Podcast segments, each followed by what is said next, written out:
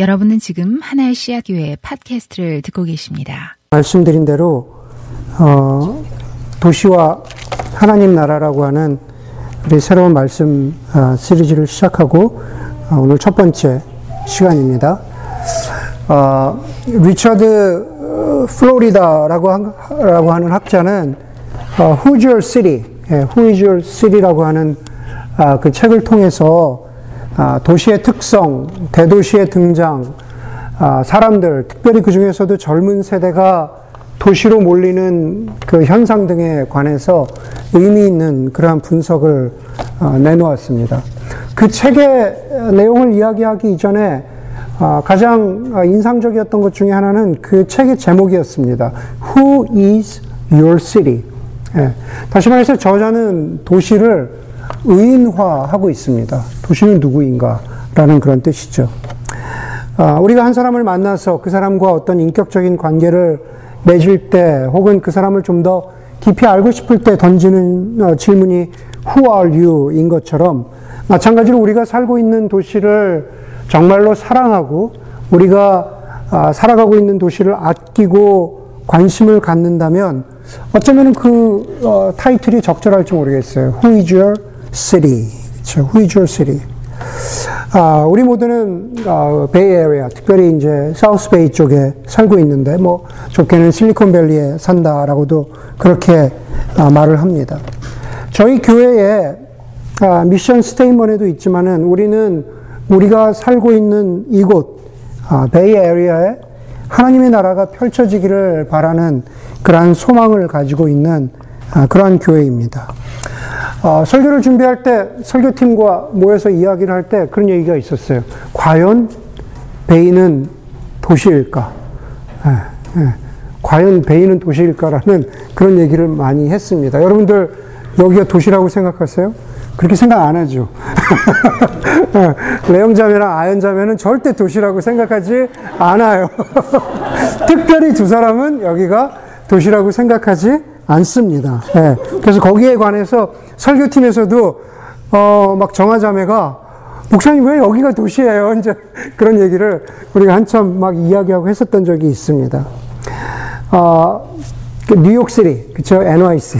그쵸? 뉴욕 city 같은 경우는 어, 전체 뉴욕주의 0.4% 뿐이 안 된대요. 전체 뉴욕 state의 0.4% 뿐이 안 되는데 어, 뉴욕 city는 뉴욕주 전체의 40%의 인구를 가지고 있대. 대단하죠. 네.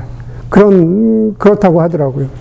그렇게 이렇게 두 사람처럼 네, 그렇게 megacity에서 오신 분들은 이곳이 도시라는 것에 대해서 계속 question mark를 할 수 있겠지만 사실은 우리가 살고 있는 곳은 아, 도시인 거죠. 네, 저희가 예를 들어서 많은 분들이 뭐 산호세 혹은 뭐 써니베일, 마운틴뷰 뭐 크게 봐서 그냥 사우스베이라고 살고 있는데 여러분 사우스베이가 어, 산호세가 미국에서 몇 번째 도시인지 아세요? 사이즈로? 예, 파퓰레이션으로 인구수로 산호세가 예, 산호세가 10대 도시의 10위예요. 예, 산호세가 10대 샌프란시스코보다 더 큽니다.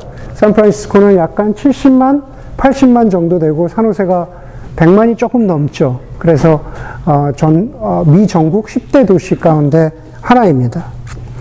여러분, 전 세계 인구의 22%는, 전 세계 인구의 22%는 600개의 도시에 살고, 그리고 이 600개의 도시가 전 세계 생산량의 60%를 만들어낸다고 합니다.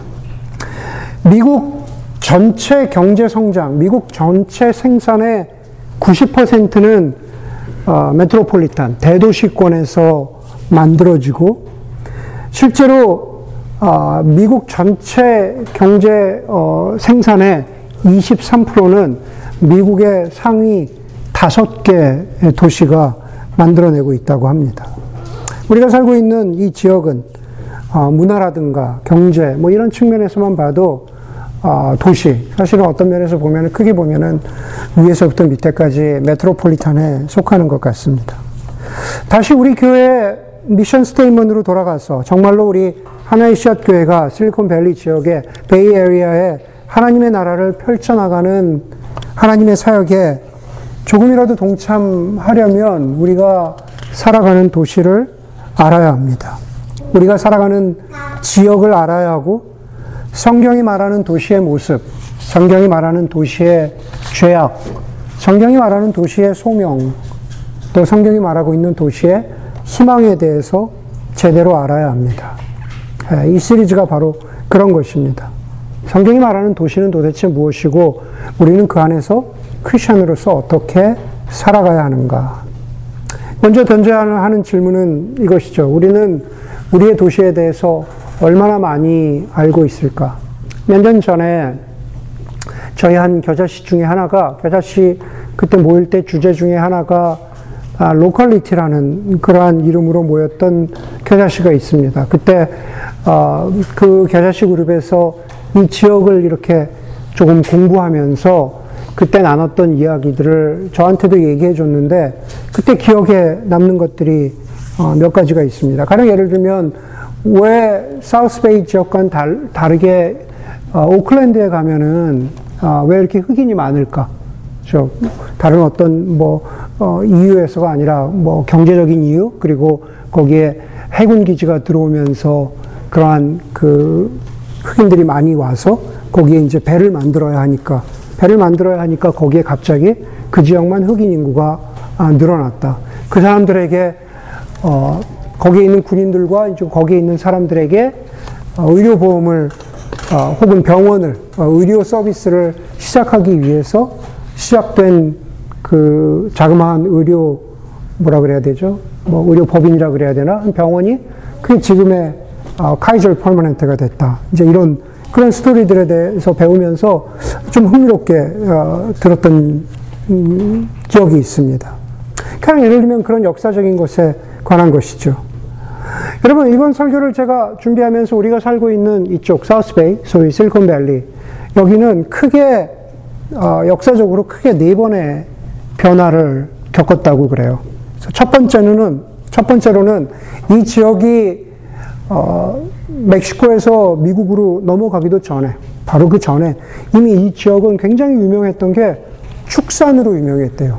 소, 말 이런 이런 것들을 키우는 것으로 굉장히 어, 풍성했던 융성했던 그런 지역이었답니다.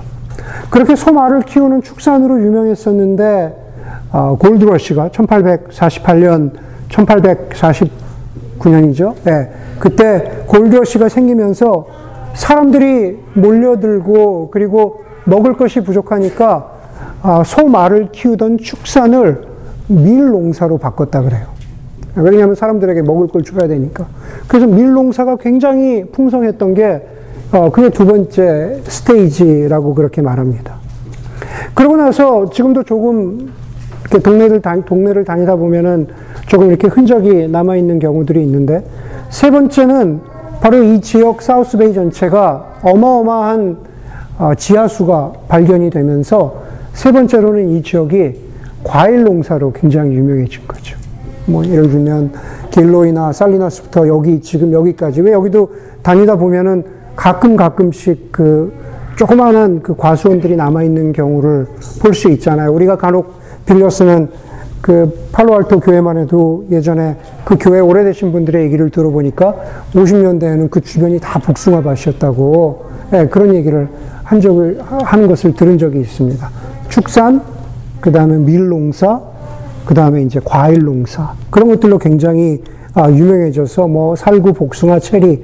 그래서 한때는 이 지역의 아, 이름이 가든 시리였대요. 이, 이 지역 전체를 가든 시리 혹은 미 전국에 워낙 그 뭐라 그러죠? 과일을 많이 그 다른 지역으로 보냈기 때문에 The Garden of the World, 그죠? 이 전 세계의 가든이다라는 그런 닉네임도 있었다라고 합니다.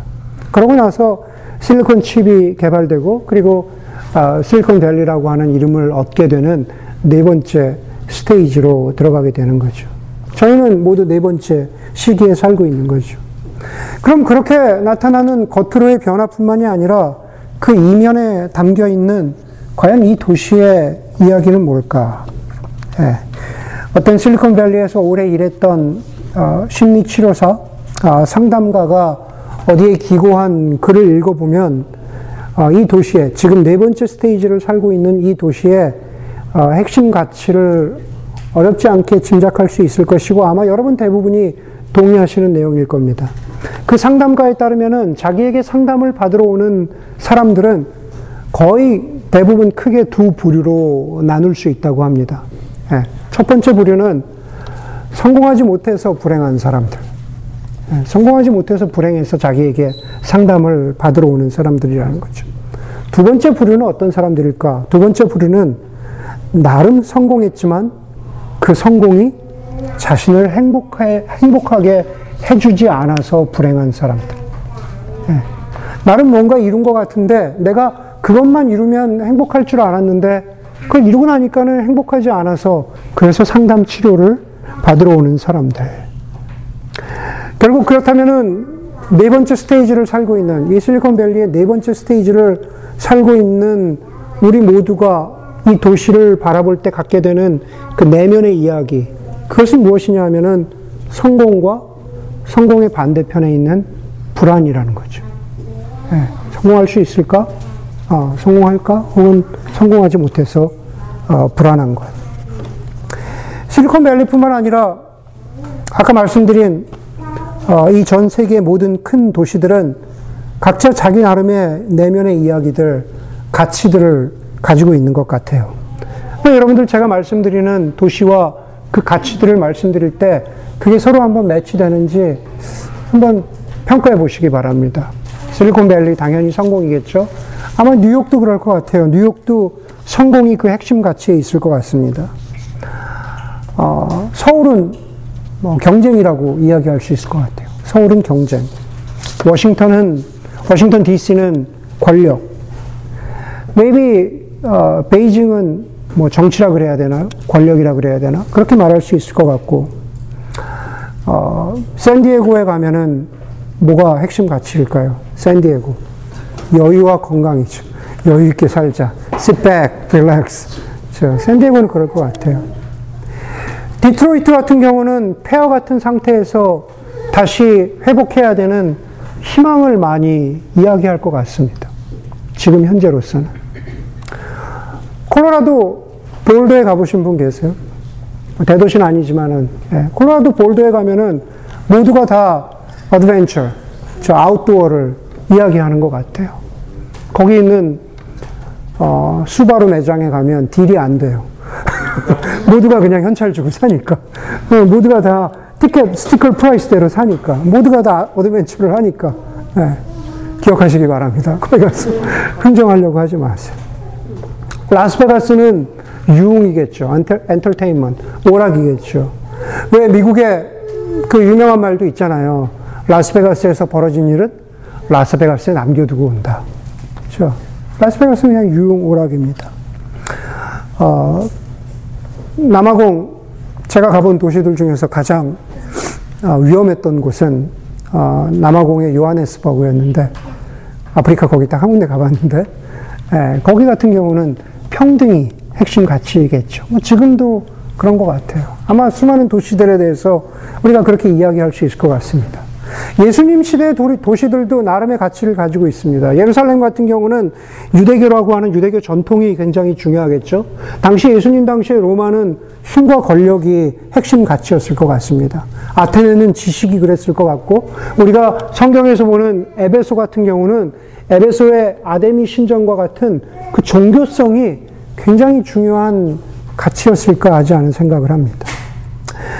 어떤 가치가 그 도시의 라이프 스타일의 중심에 있다면 그것은 다른 말로 표현하자면 도시가 그것을 예배하고 있다는 겁니다. 그 도시가 그것을 예배하고 있는 거예요. 여기는 성공을 이야기하고 볼더는 adventure를 outdoor를 예배하고 있는 거죠. 그렇죠. 예. 워싱턴 DC는 올해 대통령 선거가 있지만 예, 워싱턴 DC는 권력을 예배하고 있는 겁니다. 그렇기 때문에 그 도시와 그 도시의 사람들은 인 제너럴이죠. 그러니까 일반적으로 도시와 그 도시의 사람들은 자신들이 예배하는 예배하는 가치, 자신들이 예배하는 그 대상을 닮아가게 되어 있습니다. 만약에 그렇기 때문에 어떤 사람이 이곳 실리콘밸리에서 성공을 예배하지 않는다면 어, 이곳에서 성공을 예배하지 않는다면 이곳에 적응하기가 어려워질 것 같아요. 다른 도시로 가야 되겠죠. 소설가 데이비, 데이비드 포스터 월리스의 말처럼 성인이 되어서 하루하루 경험하는 삶의 현장 속에서 우리 모두죠.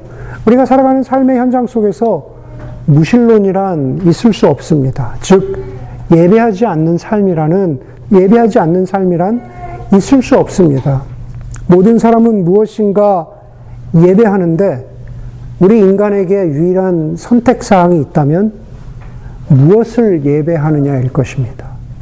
우리 모두가 예배하는데 아, 우리 모두는 선택하는 거죠. 내가 무엇을 예배할 것인가.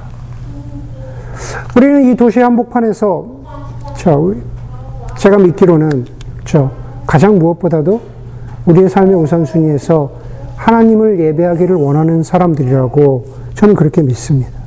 그렇기 때문에 우리가 끊임없이 던져야 하는 질문은 그것이죠. 나는 나의 중심에서 무엇을 혹은 누구를 가장, 가장 가치 있고 중요하게 여기고 그리고 예배하고 있는가. 그리고 그 대상이 내가 가장 가치 있게 생각하는 그 대상이 하나님이라면 그러면은 하나님을 예배하는 인생을 가장 우선적으로 살아가기 위해서 우리는 어떤 인생을 살아가야 할까?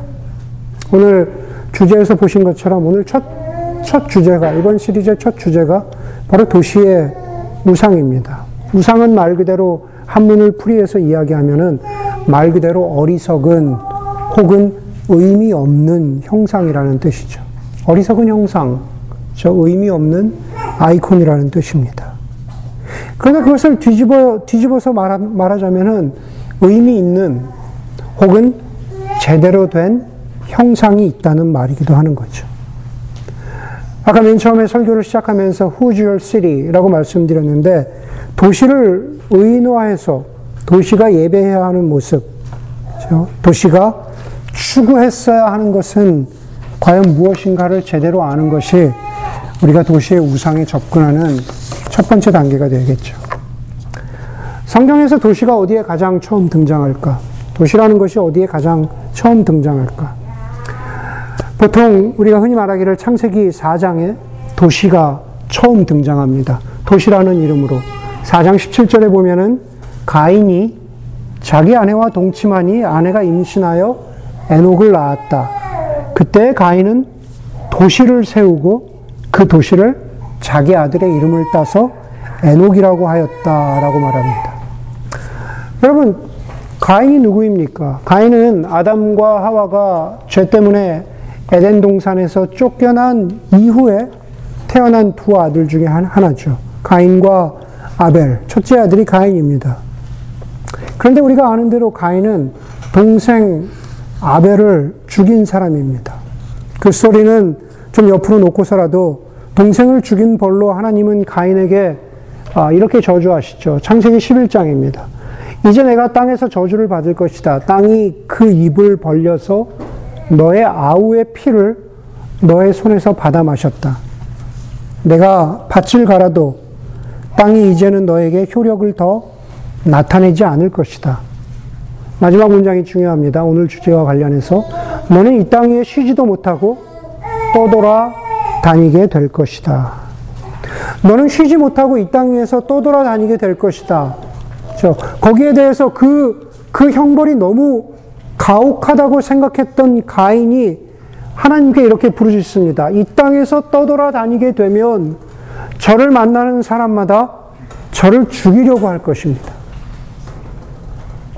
이 땅에서 떠돌아 다니다 보면 만나는 사람마다 저를 죽이려고 할 것입니다. 그러자 하나님께서 이렇게 말씀하시죠. 그렇지 않다. 가인을 죽이는 사람은 일곱 갑절로 벌을 받을 것이다. 어느 누가 그를 만나더라도 그를 죽이지 못하게 하셨다. 그러죠. 어느 누가 가인을 만나도 가인을 죽이지 못하게 하셨다라고 하나님이 가인을 지켜주셨다라고 성경에 그렇게 말하고 있습니다.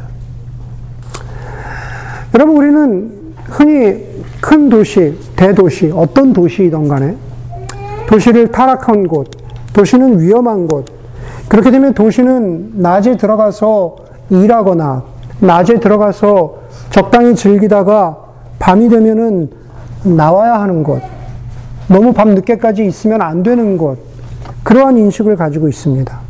그렇기 때문에 도시보다는 서벌브로 나가고, 도시보다는 산과 바다의 동네들을 더 살기 좋은 곳, 혹은 하나님을 가까이 하기에 도시보다는 그런 곳들이 더 좋다라고 하는 그런 생각을 가지고 있습니다.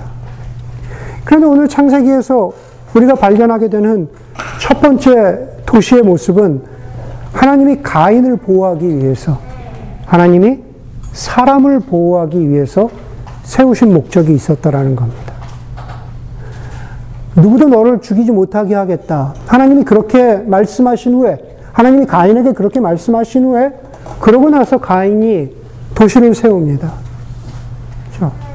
성경에 모세 오경에 나오는 도시들의 모습을 보면은 그 도시들은 가인이 세웠던 도시들의 모습하고 비슷합니다. 가령 예를 들면 민수기 35장에 나오는 도피 성이 그렇죠. 우리가 성이라고 하니까는 무슨 캐슬 이렇게 말하지만 사실은 그것은 지금 지금 어, 어, 번역이나 지금의 이미지로 보면은 도시입니다. 저 농경 생활을 하던 곳에서 성을 만들어 놓은 것들은 도시죠. 그 도피성으로 그 도피 도시로 들어가는 사람은 저 죽임을 당하지 않는 그 도피 도시의 도피성의 목적이 그렇습니다. 피난처로서의 역할이죠. 다시 말해서 도시들은 어떤 면에서 우리가 어, 굉장히 멀리하고 굉장히 터부시하고 가까이 하지 말아야 할 곳으로 생각하는 그러한 경향들이 있는데 그러나 원래는 사람을 살리려고 세워진 그러한 목적이 있었다는 겁니다. 그런데 여러분 많은 성경학자들 물론 명확하게는 가인이 세운 도시가 도시라고 나와 있지만 성경에 아, 많은 학자들은 첫 도시는 그곳이 아니라고 말합니다. 원래 처음 도시가 나오는데 처음 도시는 어디일까요? 처음 도시는 에덴 동산이죠. 에덴 동산. 예.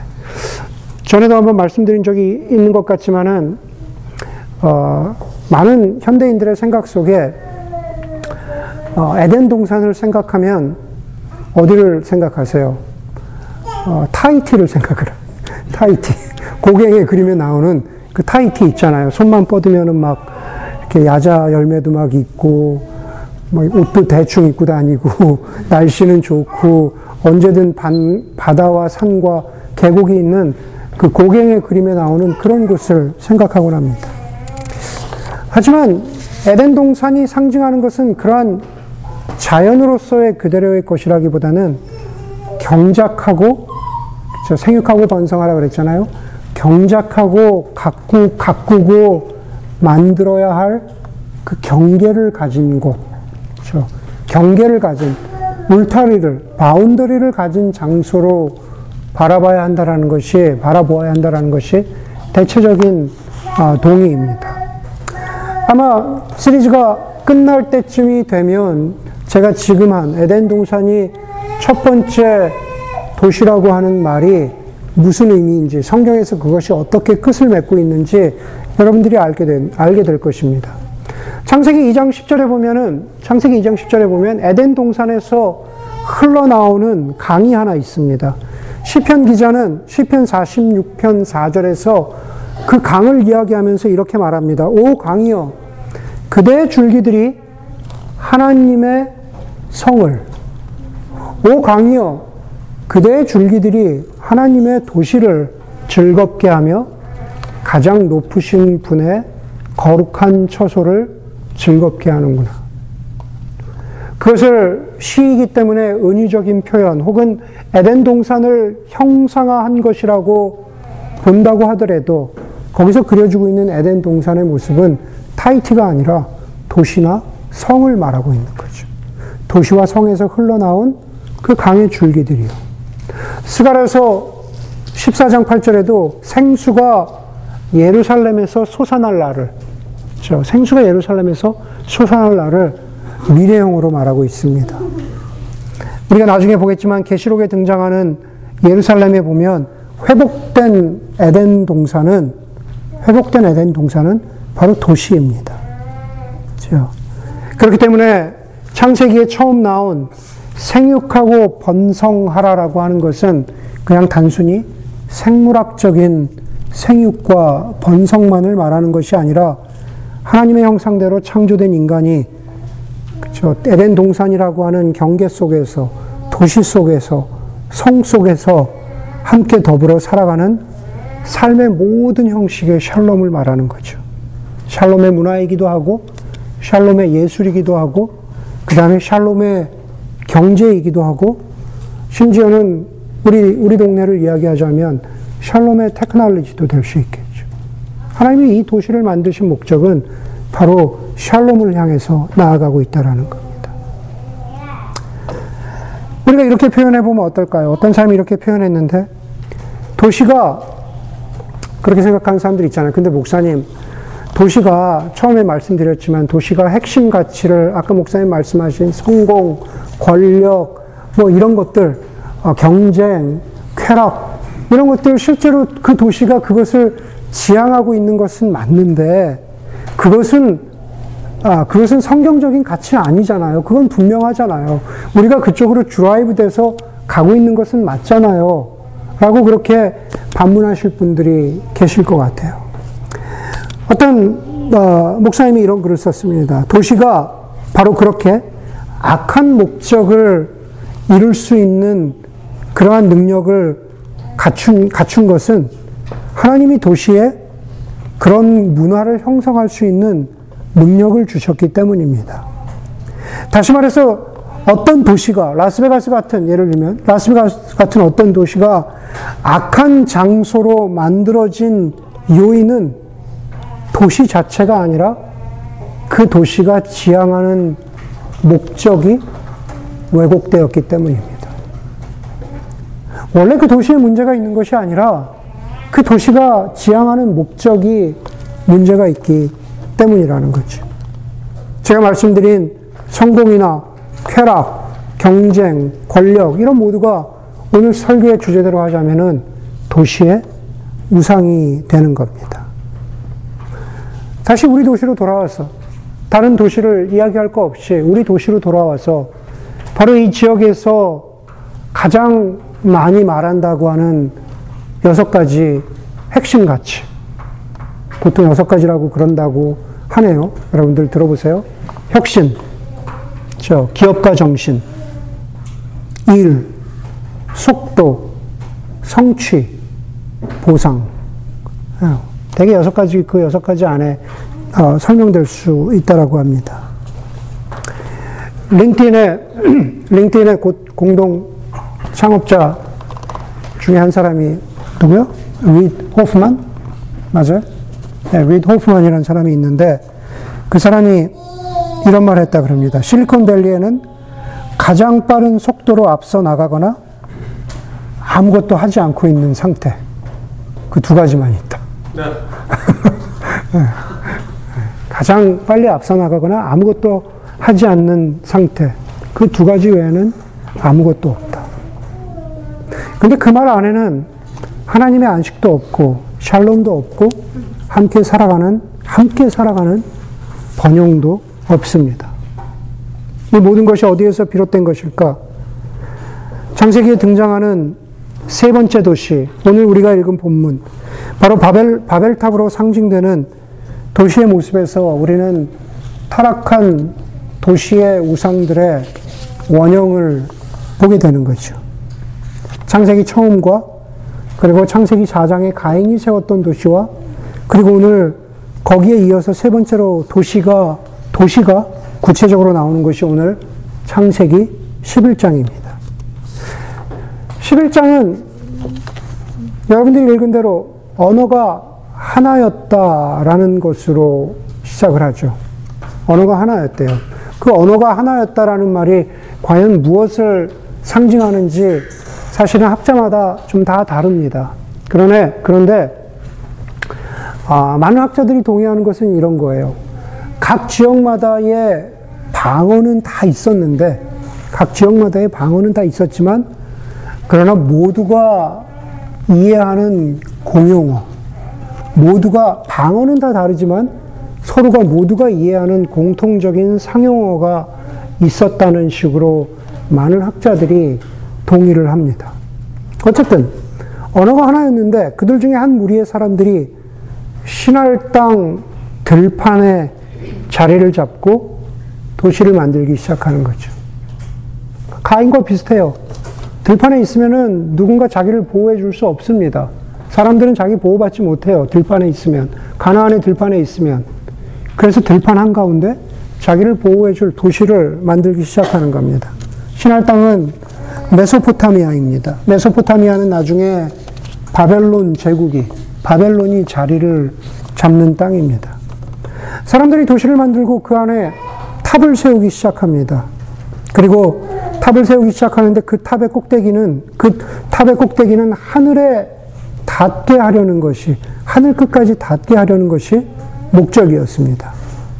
그리고 그렇게 탑이 하늘에 닿게 하고자 하는 것은 자기들의 이름을 떨치고 흩어지지 않게 하려는 것이었죠. 탑을 만드는 것이 자기들의 이름, 사람들의 이름을 떨치는 것과 어떻게 연결이 되는지는 성경은 구체적으로 설명하지는 않습니다. 그러나 우리는 이와 비슷한 경우를 이미 창세기의 앞부분에서 발견할 수 있습니다. 창세기 3장에 보니까는 아담과 하와가 선악과를 먹고자 했던 근본 동기는 하나님과 같이 되려는 것? 하나님의 자리에 가려는 것이었잖아요. 바벨탑을 쌓던 사람들도 마찬가지입니다. 그 사람들이 탑을 쌓는 목적, 자기의 이름을 떨치려고 하는 목적은 하나님과 같이 되려는 것, 하나님의 자리에 가려는 것, 이미 어, 설레가 있다라는 거죠. 하나님과 같이 되려고 하면서, 그래서 하나님이 보장해 주실 수 있는 안전함을 하나님께 의지하지 않고 바로 스스로 만들고 쌓으려고 했던 것. 그것이 바로 하나님처럼 되려고 하는 것이라고 우리는 해석할 수가 있습니다. 그런데 그것은 교만입니다. 그 탑을 쌓는 것이 교만이라는 것을 창세기 저자는 그 탑이라고 하는 탑이라고 하는 히브리 단어에서 이렇게 가져옵니다. 탑을 탑을 뜻하는 어, 히브리 단, 단어는 믹달이라는 그러한 단어이죠. 이 믹달이 구약 성경에 어떻게 나타나는지를 보게 되면 알 수가 있는 거죠. 이사야서에 보면은 바로 믹달이라고 하는 그 탑은 힘과 교만의 상징입니다. 예레미야서에서도 하나님을 거역하는 도시인 바벨론은 하늘까지 솟아오른다 그랬어요. 탑을 상징화하는 거죠. 인간의 교만을 말하는 겁니다. 가나안을 정탐하고 온 여호수아가 보낸 가나안을 정탐하고 온 정탐꾼들이 가나안의 성읍이 도시가 하늘까지 닿았다 그래요. 인간의 교만을 상징하고 있는 모습입니다. 1절에서 4절까지가 우리가 보았던 1절에서 4절까지가 교만한 인간의 행동이라면 하나님의 자리에 가고자 하는 하나님의 자리에 가고자 했던 인간의 인간의 어떤 교만한 행동을 보여준다면 5절을 시작으로 해서 오늘 우리가 읽은 5절을 시작으로 해서 하나님이 무엇을 어떻게 하시는지를 보여주고 있죠. 5절은 이렇게 시작하죠. 주님께서, 하나님께서 사람들이 짓고 있는 도시와 탑을 보려고 내려오셨다라고 합니다. 다른 거 다 빼고, 그냥, 그냥 다른 어떤 것 다 빼고 그 본문만 보면은 아무리, 아무리 사람들이 하늘까지 닿아 보려고 탑과 도시를 쌓지만 하나님의 영역에 다다를 수가 없었어요. 그렇죠?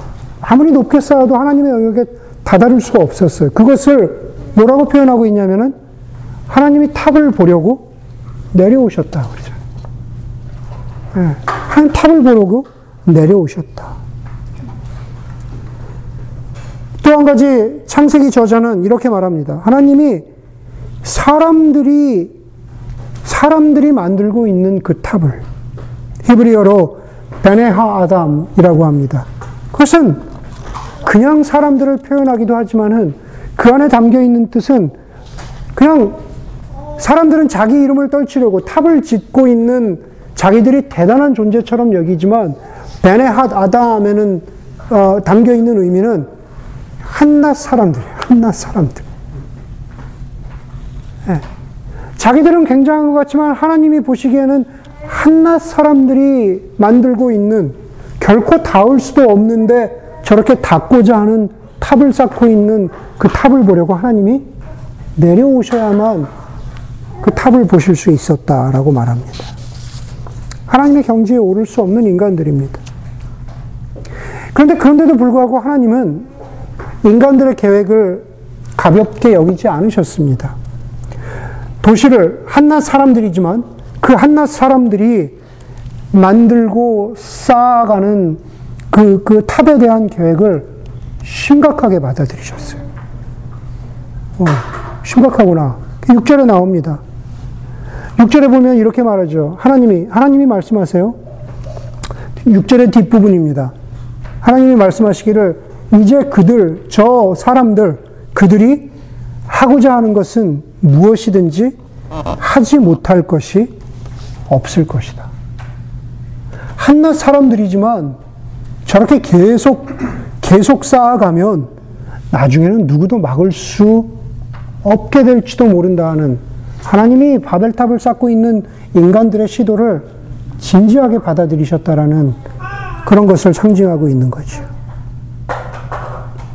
다시 말해서 하나님처럼 되려고 했던 아담과 하와의 시도를 하나님 막으셨잖아요. 그렇죠? 그런 것처럼 여기에서도 하나님이 바벨탑을 계속 쌓으려고 하는 인간들의 시도를 하나님이 아, 막으셨습니다. 그런데 그것을 막으시는 하나님의 방법이 탑을 무너뜨리는 것이 아니었습니다. 탑을 무너뜨릴 것 같은데, 그렇죠? 탑을 무너뜨리면 다시 세울 수 있잖아요. 다시 세우면 되잖아요. 하나님의 해결 방식은 말을 뒤섞으시고 흩으시는 것이었습니다. 들판에 모여서 같은 공용어로 도시를 세우고 그 탑이 상징하는 하나님의 자리에 오르려고 하는 인간의 그, 그 욕망을 하나님이 말을 섞으시고 흩으심으로써 막으려고 하셨습니다. 서로의 욕망을 하나로 묶어주고 서로의 욕망을 확인해 주던 하나의 언어, 국제 공용어를 섞어버리고 서로 알아듣지 못하게 하시면 그 도시는 혹은 탑의 건설은 더 이상 진행될 수 없기 때문이죠. 간단해 보이는 이 사건은 도시의 깊숙한 곳에 숨겨 있는 인간의 자만과 욕심을 드러냅니다. 하나님과 같이 되려고 하는 끊임없는 제약된 행동이죠. 여러분, 이런 도시의 우상은 계속 반복됩니다. 끊임없이 반복되고 있죠. 우리의 도시에는, 지금 우리가 살아가고 있는 도시에는 어떤 우상들이 존재하고 있을까? 바로 이 실리콘밸리에는 어떤 탑들이 지금도 세워지고 있을까? 구체적으로 어떤 방식으로 하나님의 자리에 도달해 보려고 몸부림을 치면서 소위 얘기하는 이 지역이 말하고 있는 상용어, 가치, 통용어, 핵심 가치. 다시 말해서 아까 말씀드린 여섯 가지.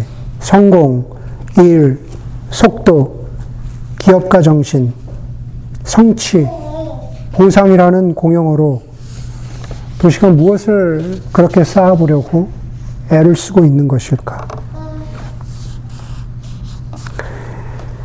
교회와 그리스도인들의 책임은 먼저 우리가 살아가는 이 도시의 우상이 나에게도 들어와 있음을 예, 깨닫고 회개하는 것이죠. 어떤 때 그것이 하나님을 예배해야 하는 우리의 삶의 핵심 가치보다 더 크게 자리 잡고 있었음을 분명히 깨닫고 회개하는 것입니다. 어떤 노력들은 아무리 거창한 이름을 가지고 있어도 하나님의 뜻이 아님을 분명히 알아서 그것에서 돌이키는 것이죠. 이 도시 속에 있는 교회와 그리스도인의 책임, 소위 말하는 우리 교회가 아, 지향하고 있는 베이 지역에서 하나님 나라를 펼쳐간다라는 것은 다른 말로 이야기하자면 하나님의 자리에 도달하려고 하는 인간의 교만과 욕심을 인자와 겸손으로 그러나 하나님의 진리로 단호하게 알려주는 것이 베이 지역에서 하나님 나라를 펼쳐가는 한 모습이겠죠. 인간의 언어를 흩으신 하나님께서 다시 인간의 언어를 하나로 통일하십니다. 물론 하나님이 주시는 언어를 듣고 받아들이고 듣는 사람들에게 하나의 공통된 언어를 주고 계시는 거죠. 사도행전 2장에 보면은 성령이 오순절 마가의 다락방에 있던 예수 그리스도의 제자들, 그리스도인들에게 임하는 장면을 보게 됩니다.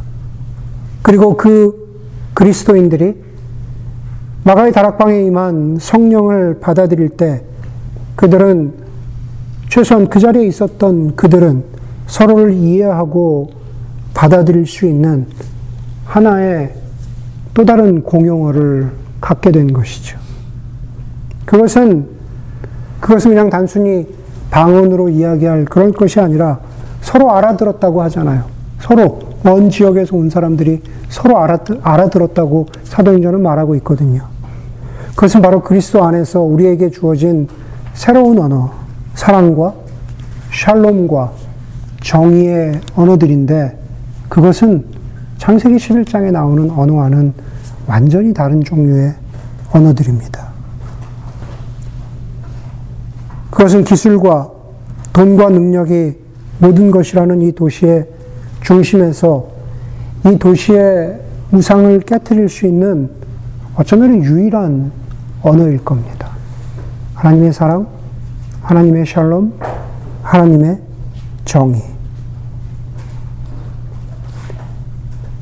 그 하나님의 방식은 결코 폭력적이지 않은 이유는 바로 그것이 이 세상을 사랑하시고, 아니, 이 세상 이전에 이 도시를, 이 지역을 사랑하시는 바로 그 하나님이 사랑 자체이시고, 그리스도인들은, 그리고 그 공동체는 바로 그 하나님의 또 다른 공용어를 함께 나누고 전할 그러한 책임을 가지고 있고, 그것이 우리가 도시의 우상이라는 것을 깨달아 알고 회개하는 가장 첫 번째 걸음이 될 것이라고 저는 믿습니다.